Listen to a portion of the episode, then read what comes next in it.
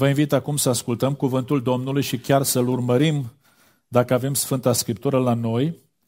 Suntem încă aproape de sărbătoarea botezului Domnului Isus Hristos și vreau să citesc din Evanghelia după Matei de la capitolul 3, începând cu versetul 13 și apoi continuând în capitolul 4 până la versetul 11, pagina 925 în Sfânta Scriptură.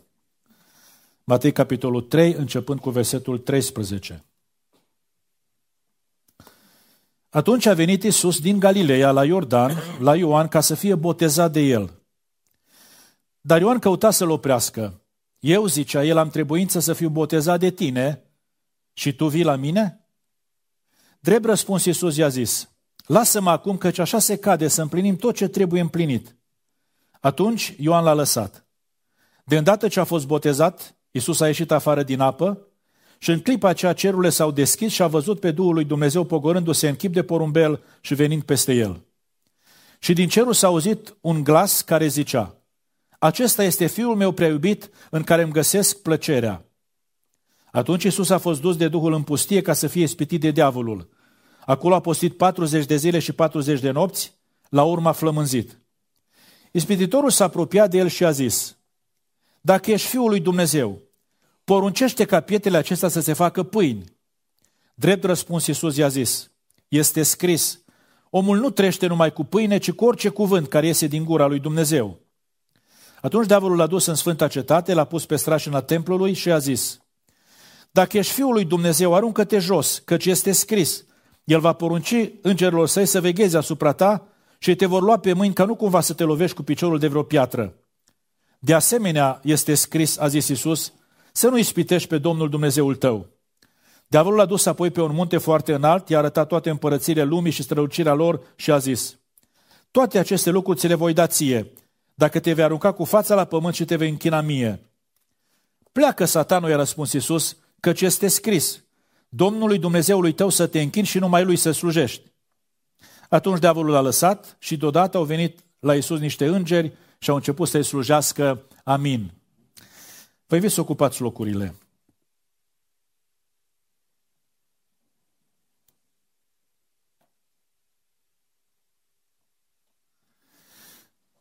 Una dintre întrebările foarte importante care a fost pusă în Scriptură cu privire la Domnul Isus Hristos este cea legată de identitatea Lui. Cine este El? Și oamenii atunci când Domnul Iisus Hristos a ieșit cumva în evidență prin ceva și-au pus întrebarea asta unii altora. Aduceți-vă aminte că atunci când uh, ucenicii erau pe Marea Galilei și s-a stârnit furtuna cea mare, când Domnul Iisus Hristos s-a ridicat și a certat vânturile și a certat valurile, s-a făcut liniște și au pus această întrebare. Cine este acesta de la ascultă și vânturile și valurile? Cu altă ocazie, când Domnul Iisus Hristos era în casa lui Simon Fariseul și a venit femeia cea păcătoasă și Domnul a zis într-un final, păcatele ei care sunt multe sunt iertate, cei prezenți acolo în casa ce au zis, cine este acesta de iartă păcatele? Când Domnul Iisus Hristos a intrat în Ierusalim călare pe mânzul unei măgărițe, toată cetatea s-a pus în mișcare și s-a ridicat această întrebare, cine este acesta? Dragii mei, întrebarea aceasta, ca oricare altă întrebare, cere un răspuns. Că nu se pun întrebări doar de dragul de a se pune întrebări, ci atunci când cineva pune o întrebare, așteaptă un răspuns. Când pun oameni întrebarea sau ucenici întrebarea cine este acesta, aștepta un răspuns. Când cei din Ierusalim au pus întrebarea cine este acesta, aștepta un răspuns. Și au zis cei din Ierusalim, este Isus? Prorocul din Nazaretul Galilei. Dragii mei, este foarte important ce răspuns dăm la întrebarea aceasta. Pentru că în funcție de răspunsul pe care noi îl dăm la întrebarea cine este Isus, este și atitudinea noastră și comportamentul nostru, felul în care ne raportăm la El. Bună oară, dacă răspunsul nostru la această întrebare este răspunsul iudeilor sau fariseilor sau lideri religioși de pe vremea când Domnul a vindecat pe orbul acela din naștere că Isus este un păcătos, care e atitudinea față de un păcătos? Oamenii s-au ridicat și au zis, omul acesta trebuie să moară. Mă înțelegeți? Pentru că asta e răspunsul la întrebarea cine este El. Dar dacă răspunsul la întrebarea aceasta este El este Mesia, care e atitudinea față de El? S-a dus Domnul Iisus Hristos, a trecut prin, prin Samaria, s-a oprit la fântâna aceea, a venit femeia aceea din Samaria să scoată apă și a zis Domnul către femeia aceasta, dacă ai fi cunoscut tu darul lui Dumnezeu și cine este cel ce zice dăm să beau, care ar fi fost atitudinea față de mine? Dacă ai ști cine este, dacă ai ști darul lui Dumnezeu, dacă ai ști cine este cel ce zice dăm să beau, tu singur ai fi cerut și el ți-ar fi dat apa vie. Este important să răspundem corect la întrebarea aceasta. Dragii mei, răspunsul la întrebarea aceasta nu este dat de ceea ce bănuim noi sau vrem noi să, să răspundem atunci când vedem cum acționează Isus într-un fel sau altul. Bună oară, iudei atunci când au văzut că Domnul Isus Hristos a făcut o minune, au zis, e un mare proroc. Când a, când a înviat pe fiul văduvei din Ain, au zis oamenii de acolo, din, din uh, prezenți la, la evenimentul acela, un mare proroc s-a ridicat între noi. Dumnezeu a cercetat pe poporul lui. Dar dacă, dacă dragii mei, uh, ne uităm și în funcție de ceea ce vedem noi zicem e un mare proroc, sau în funcție de ceea ce vedem noi că nu ține tradiția noastră, zicem că e un mare păcătos. Acesta este Isus? Asta este identitatea Lui? Cine este El, dragii mei? De unde știm cine este El? Dumneavoastră, cei care v-ați adunat mulți în această primă duminică din 2024, în locul acesta, la sărbătoarea aceasta a împărtășirii cu trupul și sângele Domnului Isus Hristos, aveți răspuns la întrebarea aceasta, cine este Isus? Și dacă aveți, de unde știți? Dragii mei, răspunsul la această întrebare, răspunsul corect la această întrebare, este dat de ceea ce zice Isus despre sine, dovedit prin lucrările Lui și de ceea ce zice Dumnezeu despre sine. A zis Iisus despre sine, eu sunt apa cea vie sau eu sunt lumina lumii, eu sunt calea, adevărul și viața, eu sunt pâinea vieții. Și a zis Tatăl din cer, și am citit în această dimineață, acesta este Fiul meu prea iubit, în care îmi găsesc plăcerea mea. Slăvit să fie numele Domnului. Dar dacă citim cu atenție Sfânta Scriptură, uh, care vorbește despre Isus Hristos venit din cer în lumea noastră, găsim că El, din perspectiva lui Dumnezeu, este mai întâi de toate Mântuitorul nostru. Dumneavoastră aveți nevoie de mântuitor? Aveți nevoie de mântuire? Niciunul dintre noi nu ne putem mântui singuri. Spune în cartea Psalmul, în Psalmul 49, răscumpărarea sufletelor lor este așa de scumpă că nu se va face niciodată. Adică din perspectiva noastră umană, atât de scumpă e mântuirea noastră că nu avem cu ce să o plătim. Și a venit Hristosul lui Dumnezeu în această lume să plătească El. Și a plătit cu ce? Cu sângele Lui. Cu sângele Lui. Și atunci când s-a vorbit despre nașterea Domnului Iisus Hristos, așa s-a spus Marie, așa s-a spus lui Iosif, așa s-a spus uh, păstorilor, s-a născut un mântuitor care este Hristos Domnul, este mântuitorul nostru, de el avem nevoie. Dar nu vreau să dezvolt subiectul acesta. În al doilea rând, dragii mei, Domnul Iisus Hristos nu doar că este mântuitorul nostru, este Domnul nostru. A venit să ne răscumpere din, din păcat și din fără de lege, dar este Domnul nostru, Dumnezeu, pe Iisus acesta l-a înălțat și l-a făcut Domn și Mântuitor, adică El să stăpânească peste viețile noastre. Și vreau să vă întreb dacă se întâmplă asta. A zis Saul, Doamne, ce vrei să fac? Și acum vreau să vă întreb, când l-ați întrebat ultima dată pe Domnul Isus Hristos sau pe Dumnezeu, dacă vreți, Doamne, ce vreți să fac? Aveți nevoie să vă spună ce, ce să faceți. Dacă este Domnul nostru, Dumnezeu l-a făcut să fie Domnul nostru. Dragii mei, dacă este Domnul nostru, ne așezăm sub această autoritate care este autoritatea Lui și noi trebuie să ascultăm de ceea ce zice El. Dumnezeu l-a făcut Domn, slăvit să fie numele Domnului. Noi în această lume ar trebui să trăim sub această autoritate. Dar mă duc mai departe pentru că în al treilea rând, și despre asta vreau să predic în această dimineață, în al treilea rând, dragii mei, El este modelul nostru. Este Mântuitorul nostru, este Domnul nostru, dar este modelul nostru. Adică noi trebuie să ne uităm la El, să ne țintim privire la, la Marele Preot, la Apostol, al mărturisirii credinței noastre, adică la Isus, să ne uităm țintă la El, să facem ce face El. E complicat sau nu e complicat? Ne uităm la el sau nu ne uităm la el? E modelul nostru sau nu e modelul nostru? Cel puțin de două ori, poate de mai multe ori, dar în mod direct, dragii mei, Sfânta Scriptură zice, El ne-a lăsat o pildă. Adică un exemplu. Adică un model. Hristos a suferit, spune Apostolul Petru, și v-a lăsat o pildă ca și voi să călcați pe urmele lui, adică dacă el a suferit pentru o cauză, noi trebuie să fim dispuși să învățăm de la el, să fie modelul nostru și noi, dragii mei, să urmăm acest model, această pildă care este Isus Hristos, Domnul nostru. Despre asta vreau să predic în continuare astăzi, astăzi dragii mei, despre modelul Hristos pentru experiențele vieții creștine. Și cel puțin trei experiențe sunt aici în pasajul pe care l-am citit în această dimineață. Prima experiență în care Hristos este modelul nostru este experiența botezului. Într-o zi, Domnul Iisus Hristos a găsit cu care să meargă la Iordan, acolo unde Ioan boteza de ceva vreme. Locuitorii din împrejurim veneau la Iordan, la Ioan să fie botezați. Și a venit și Iisus. Știți care a fost reacția lui Ioan?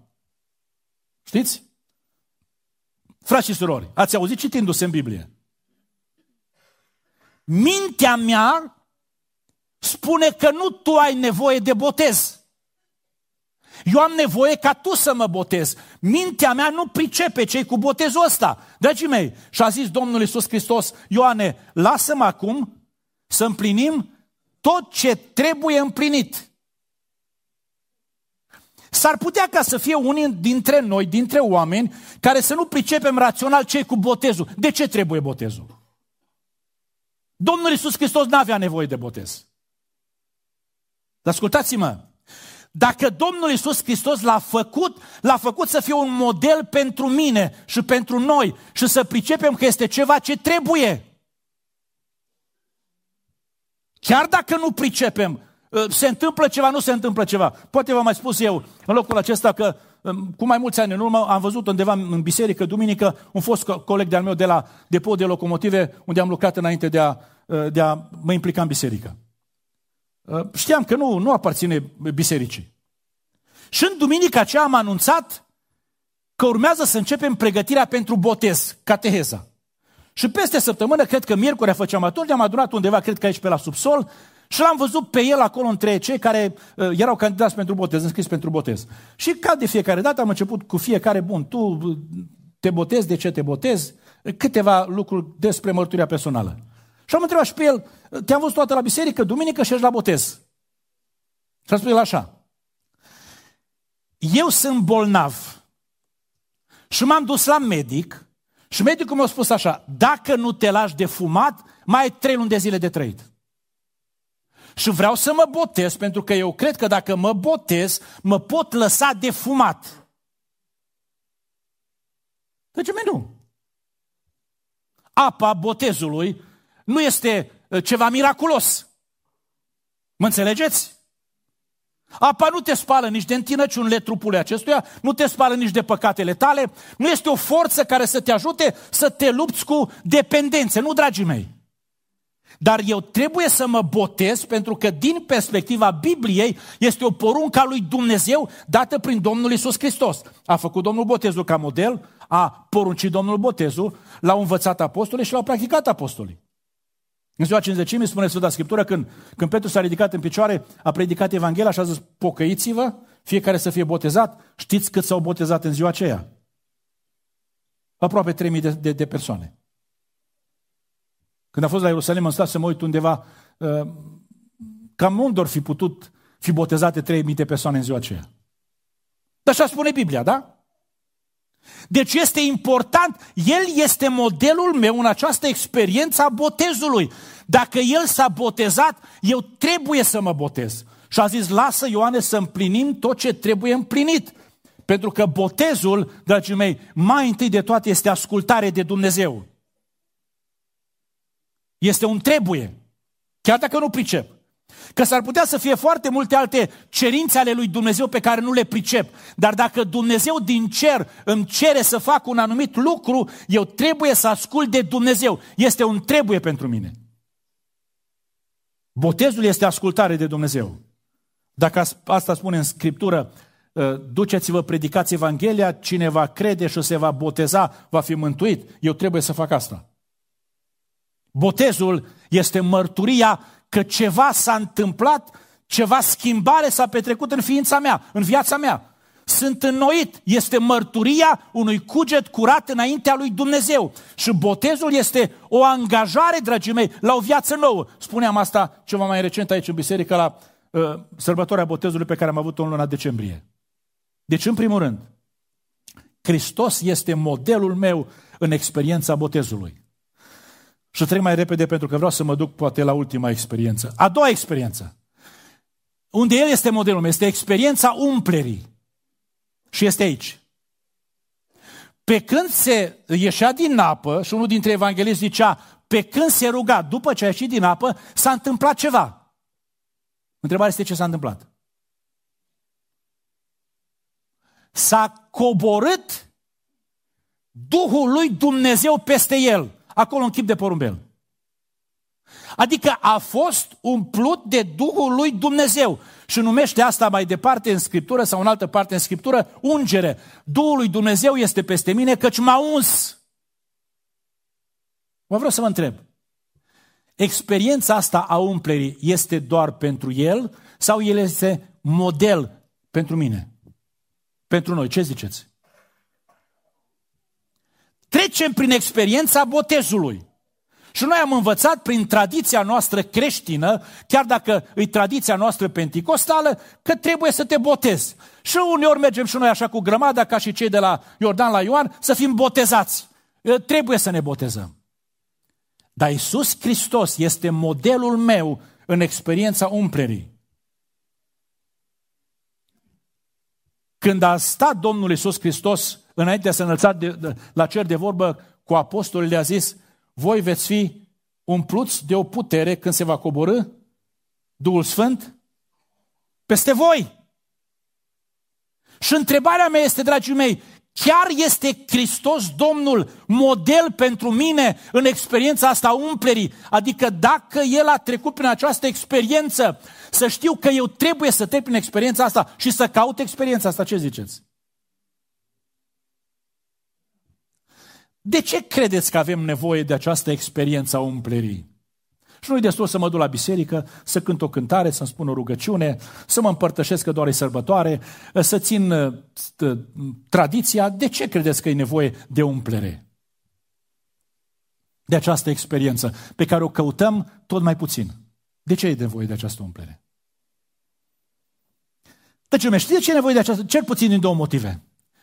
Această umplere înseamnă confirmare. Confirmă despre mine că sunt cineva. Vorbește despre identitatea mea. Știți ce a spus Ioan Botezătorul când a vorbit despre Domnul Isus Hristos după ce a venit la, la Iordan Domnul Isus Hristos? A zis așa, cel ce m-a trimis să botez mi-a zis. Puteți să spuneți noastră ce a zis? Acela peste care vei vedea Duhul Sfânt coborându-se. Acela este. Această coborâre a Duhului peste el, această umplere, l-a confirmat pe Domnul Isus Hristos, dragii mei, că este Mântuitorul, este Isus Hristos, Fiul lui Dumnezeu. Cum vreau să vă întreb, noi cei de aici avem nevoie de această confirmare sau nu?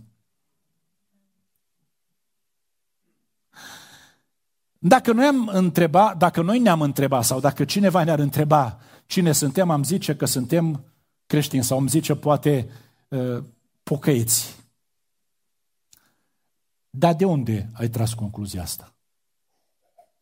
Păi m-am botezat în biserica cu tare, la vârsta cu tare, uh, sunt membru în biserica cu tare. Nu. Ceea ce adeverește despre noi, cine suntem, din punct de vedere spiritual, dragii mei, este Duhul lui Dumnezeu.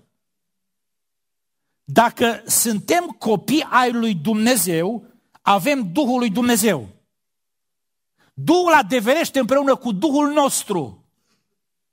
Confirmă împreună cu Duhul nostru că suntem copii ai lui Dumnezeu. Avem nevoie de această umplere, dragii mei, pentru confirmarea asta pentru noi și pentru alții, dacă vreți. Că suntem copii ai lui Dumnezeu.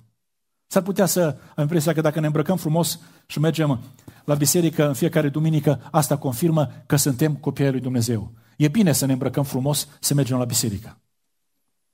Dar Duhul lui Dumnezeu confirmă că suntem copii ai lui Dumnezeu. Și avem nevoie de această umplere, dragii mei, nu doar pentru confirmare, avem nevoie pentru echipare veți primi o putere.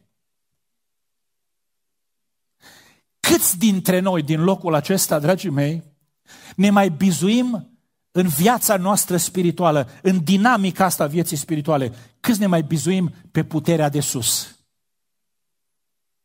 Sincer. Câți? Domnul le-a spus așa, voi aveți în lumea asta o misiune. Să predicați Evanghelia, să depuneți mărturie în Ierusalim, în Iudeea, în Samaria, până la marginile pământului, dar o faceți cu acea umplere de sus, cu acea putere de sus. Credeți că s-a schimbat ceva? Domnul Iisus Hristos a venit din cer în lumea noastră, Fiul lui Dumnezeu. Vreau să vă întreb, Credeți că avea capacități altele decât avem noi? Și zice Scriptura că n-avea nevoie să-i spună cineva ce este în mintea unui om sau în inima unui om. El știa. Eu nu pot să știu, niciun lege nu știți ce e în mintea mea. Eu nu știu ce e în mintea noastră. El știa. Și cu toate acestea, dragii mei, a, a spus, Duhul Domnului este peste mine, că m-a uns să fac lucrarea asta, să îndeplinesc misiunea asta în această lume. S-ar putea zice, bun, dar eu ce misiune am? Să stau pe bancă în biserică? Nu, nu, nu asta e misiunea. Stai pe bancă în biserică să te echipezi pentru o misiune. Și pentru misiunea asta trebuie să urmăm exemplul Domnului Iisus Hristos, să avem experiența asta umplerii. Dumnezeu să ne binecuvinteze. Dar mă duc mai departe, dragii mei. Deci, experiența botezului și experiența umplerii. A treia experiență, dragii mei, unde Hristosul nostru este model, este experiența testării. Experiența testării. A trecut prin experiența botezului. Și ați trecut de aici oameni prin experiența botezului. A trecut prin experiența umplerii. Și acum capitolul 40 a fost dus de Duhul în pustie ca să fie testat. Ispitit de diavolul. Deci, mei, a testa înseamnă a proba, a pune la încercare. Și de foarte multe ori, dragii mei, ce spunem noi cu cuvintele noastre, ce declarăm noi cu vorbele noastre, trebuie să fie testat. Noi am declarat acolo, poate în apa botezului, îl voi urma pe Dumnezeu, pe Hristos, până la capătul vieții, până la moarte. Sunteți aici oameni care au spus lucrul acesta? Și am ieșit și ne-am aruncat în vâltoarea lumii acesteia, unde ce am spus noi, sau chiar ce a mărturisit Dumnezeu despre noi, trebuie să fie pus la probă să fie testat. Dragii mei, dacă Fiul lui Dumnezeu, cel care este Mântuitorul nostru și Domnul nostru și este modelul nostru, a trecut prin experiența testării. Ascultați-mă bine, fiecare dintre noi vom trece prin experiența testării. Dacă aurul care piere este încercat prin foc, cu cât mai mult credința noastră. Dacă v-ați depăna așa amintirile și ați urmărit traseul vieții dumneavoastră, ați putea să descoperiți perioade când să ziceți, aici am fost pus la probă. Aici am fost testat. Poate că o să mă întrebați, bine fratele, testat, testat cum? Deci mai sunt cel puțin două metode prin care noi suntem puși la probă, suntem testați. Una este ispitirea și alta este încercarea.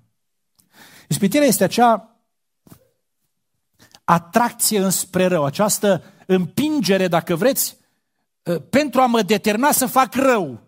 Când diavolul vine să mă ispitească, dragii mei, vine să mă atragă sau să mă împingă cumva să fac rău. Să găsească un anumit corespondent în ființa mea să mă determine să fac rău.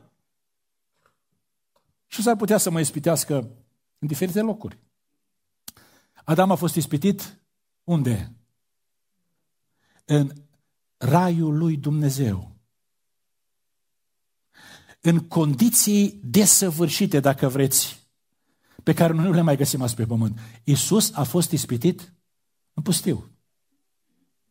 Oriunde. Poți fi ispitit acasă. Vreau să vă întreb, poți fi ispitit acasă? La școală poți fi ispitit. La muncă poți fi ispitit. Singur poți fi ispitit. În biserica lui Dumnezeu adunat aici cu mulțimea de oameni la închinare, poți să fii ispitit de diavolul. Ce ziceți? Credeți că diavolul se oprește la ușa asta a bisericii? Câte gânduri nu-ți pot trece prin minte, aici în biserica lui Dumnezeu. Poți fi ispitit în orice loc. Poți fi ispitit de oricine. De oricine. De cel mai apropiat al tău. Poți fi ispitit. Poate am mai spus lucrul acesta în biserică, da? A stat Petru lângă Domnul Iisus Hristos, Petru era unul dintre cei 12 uh, despre care Domnul a vorbit într-un anume fel, căruia Dumnezeu a făcut descoperiri extraordinare. Da? Duhul lui Dumnezeu i-a descoperit că Isus nu este un proroc, nu este Ieremia, nu este un Botezătorul, este Hristos, Fiul lui Dumnezeu. Și Domnul Isus Hristos, dacă vreți, a fost ispitit prin Petru când a zis să, să te ferească Dumnezeu, Doamne, să ți se întâmple așa ceva. Iov în Vechiul Testament prin nevasta lui. Blastă-mă pe Dumnezeu și mori. Poți fi ispitit în momente de vulnerabilitate. Domnul era flământ. În Vechiul Testament, dragii mei, ă, știți când a fost ispitit Iosif în casa lui Potifar? Știți? În ce moment special din viața lui? Ascultați-mă, când a fost promovat. A fost pus mai mare peste casa lui Potifar. În momentul în care a fost promovat în această poziție mai mare peste casa lui Potifar, doar se învârtea până în casă și până atunci. Atunci a venit femeia aceea să le spitească. Când a fost promovat? Când ești flămând, când ești singur, când ești promovat, când ești în sărăcie, când ești în belșug. Dragii mei, atunci poți fi testat. Deci suntem testați în ispitirile vieții, suntem testați în încercările vieții. Adică în acele momente în care viața iese din obișnuit, ceva ni se întâmplă într-o boală, într-un faliment. Uh, cine știe în ce situație de viață? Spuneți Sfânta Scriptură că Dumnezeu uh, l-a pus la încercare pe Avram cum? Cum, frați și surori? Cerându-i să-l aducă pe Isaac ca jertfă. A fost o încercare. Sau uh, Dumnezeu uh, a ajuns, uh, Moise a luat pe poporul și a dus până la Mara, n-au găsit apă, au mers trei zile în pustiu, n-au găsit apă, au ajuns la Mara și spune Sfânta Scriptură, acolo Dumnezeu i-a pus la încercare, n-au avut apă. Dragii mei, în această experiență a testării, prin ispită sau prin încercare, oare ce urmărește Dumnezeu de ne îngăduie într-acolo? Că a fost dus de Duhul lui Dumnezeu în pustiu să fie testat. Ce urmărește Dumnezeu?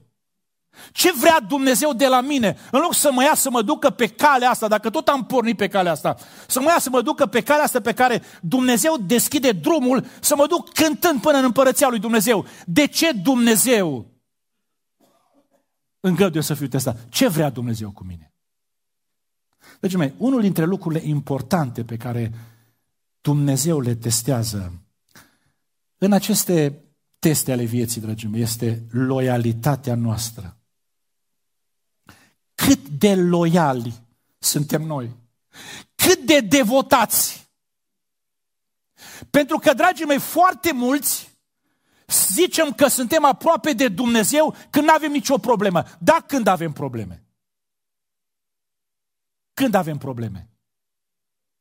Ascultați-mă, în aceste teste ale vieții se testează loialitatea noastră față de Dumnezeu ca persoană. Dacă v-aș întreba acum pe fiecare dintre noastre cine e Dumnezeu pentru dumneavoastră, uh, mi-ați spune că e tatăl dumneavoastră, e stăpânul dumneavoastră, binefăcătorul dumneavoastră, ați găsit tot felul de, uh, cum era cântarea, foarte multe, foarte multe uh, nume pentru el. Dar dacă se schimbă foaia.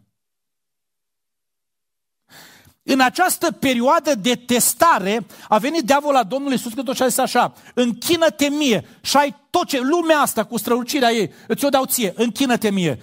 Și a zis Domnul Iisus Hristos, eu rămân loial lui Dumnezeu. Pentru că e scris, Domnului Dumnezeului tău să-i te închini și numai lui să-i slujești. Pentru că, dragii mei, atunci când în cântar este loialitatea față de El și lumea asta cu strălucirea ei, de partea cui mă dau? Atunci când în cântar este loialitatea față de Dumnezeu și în alt taler al cântarului este viața mea, de partea cui mă dau?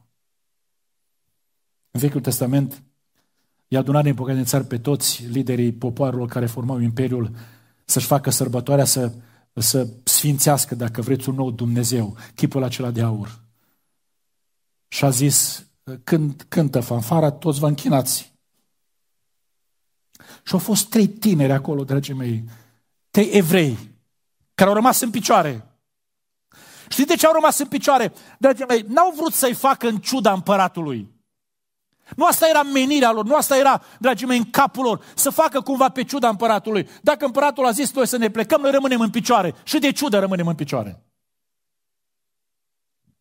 Au dovedit loialitate față de Dumnezeu. Numai lui Dumnezeu să te închini. Nu altui Dumnezeu.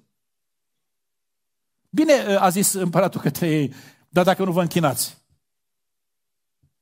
încălzesc cuptorul de șapte ori mai tare. Și o să văd eu care e Dumnezeul acela față de care ziceți voi că rămâneți loial. O să văd ce o să facă Dumnezeul acela. Noi nu avem nevoie să răspundem, a zis, a zis, au zis cei trei tineri. Dumnezeul nostru poate să ne scape, Dumnezeul nostru ne va scăpa și chiar de nu ne scapă. Noi tot îi rămânem loiali. Noi nu ne închinăm altui Dumnezeu. Noi ne închinăm Dumnezeului nostru, cum a făcut Isus aici. Nu altui, uh, altcuiva decât lui Dumnezeu. Și Dumnezeul acela din cer a onorat, dragii mei, această loialitate.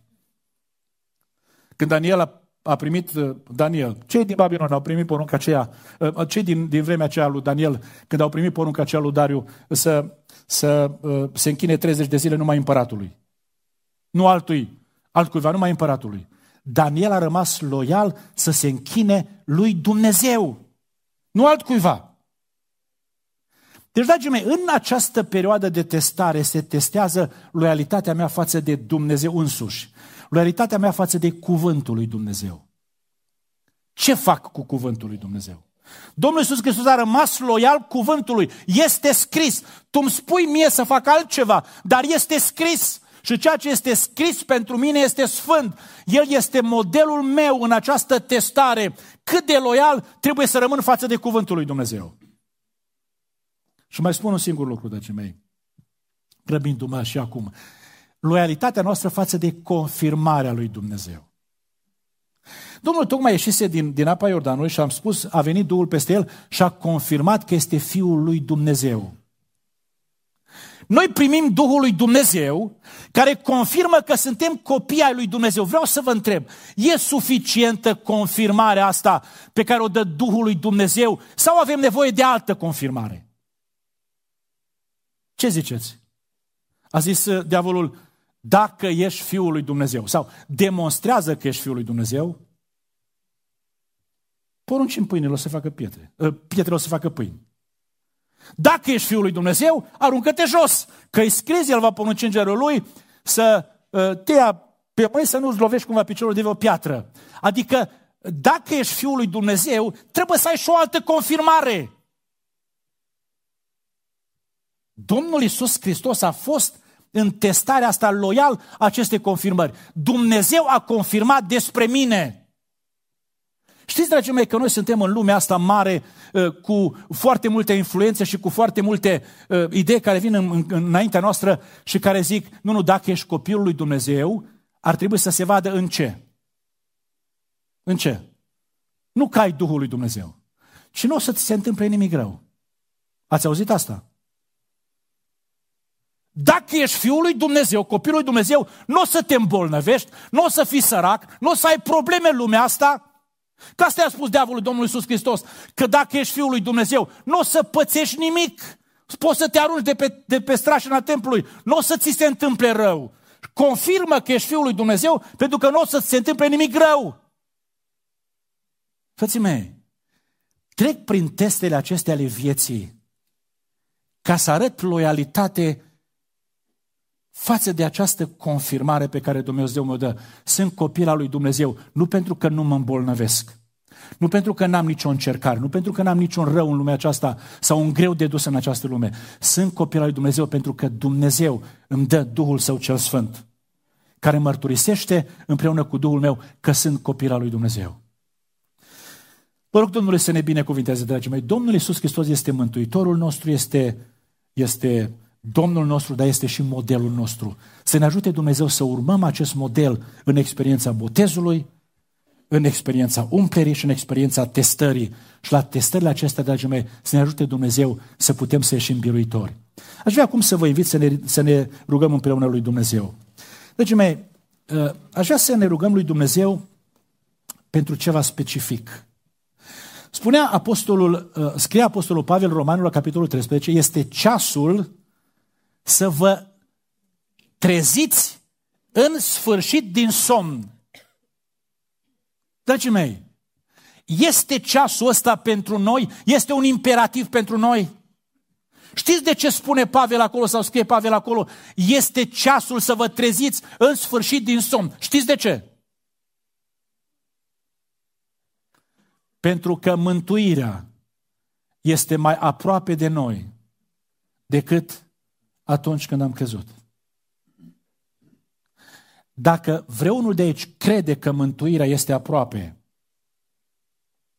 cu siguranță, dacă e serios, se va trezi din somn.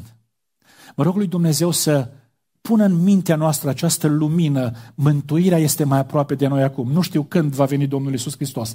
Cu siguranță mai aproape decât atunci când am crezut. Pentru asta trebuie să ne trezim în sfârșit din somn. Dumnezeu să ne binecuvinteze. Haideți să ne rugăm împreună Domnului.